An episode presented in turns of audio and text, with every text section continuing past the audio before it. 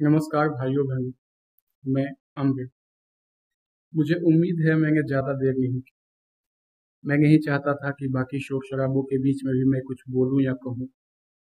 क्योंकि जिस तरीके का माहौल अभी बन रहा है, या कहें कि जिस तरीके की निगेटिविटी फैल रही है, उससे जितना बच सके उतना बेहतर है। मैं एक सीधा सा लड़ता हूँ और सीधी बातें करता हूँ। बीते कुछ दिनों में जो कुछ भी हो रहा है, वह माहौल ना तो मेरे कहने लायक है और ना आपके सुनने लायक। जैसे कि आप सबको पता है कि अभिनेता सुशांत सिंह राजपूत अब हमारे बीच नहीं रहे। इस बात से मैं भी बहुत ज़्यादा आहत हूँ और यकीन मानिए, बीते कुछ दिन मेरे लिए बहुत ही मुश्किल भरे रहे। मैंने उनको पवित्र रिश्ते के समय से देखना शुरू किया था और अब तक उनको फॉलो करता आ रहा हूँ। उम्मीद है अब वह जहाँ भी होंगे, सुकून से होंगे। मुझे नहीं पता कि उन्होंने जो कदम उठाया, क्यों उठाया या उनके मन में क्या कुछ चल रहा था। तो अगर एक इंसान यह फैसला करता है कि उसे अपनी ज़िंदगी ख़त्म कर लेनी है तो ज़ाहिर है उसके दिमाग में बहुत से सवाल चल रहे होंगे, जिसका अंदाज़ा शायद ही हम अपने घर में बैठे बैठे लगा सकते हैं। कभी कभी लगता है कि ज़िंदगी अकेली होती तो ज़्यादा बेहतर थी, क्योंकि हमें किसी भी सवाल का जवाब दूसरे को नहीं देना पड़ता, या कोई दूसरा आकर हमसे कुछ सवाल नहीं पूछ सकता था। हम जैसे चाहे रह सकते थे अपने तरीके से, क्योंकि पिछले कुछ दिनों में जो कुछ भी हुआ, वह किसी डरावने सपने की तरह था।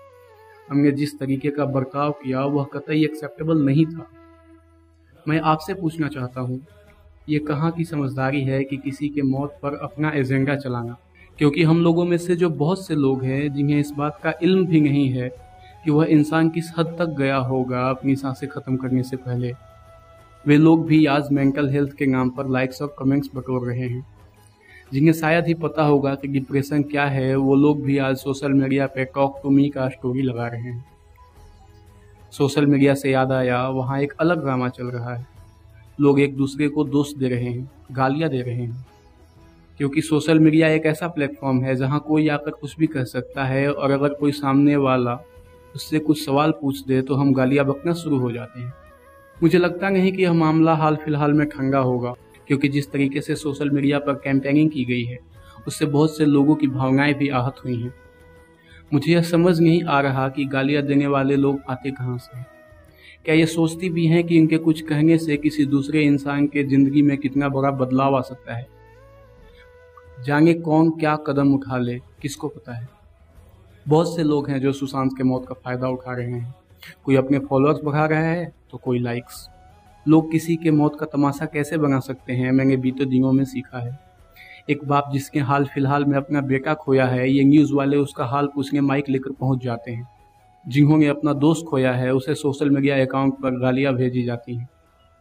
कोई कुछ पूछता है तो हम उसे भी ट्रिब्यूट के नाम पर अपना पल्ला झाड़ देते हैं। जिस तरीके का लोग बर्ताव कर रहे हैं, उससे लगता है कि अब अकेले रहना ही बेहतर है। उम्मीद है आप मेरी बात को समझेंगे। और एक बार ज़रूर सोचेंगे। जय हिंद। धन्यवाद।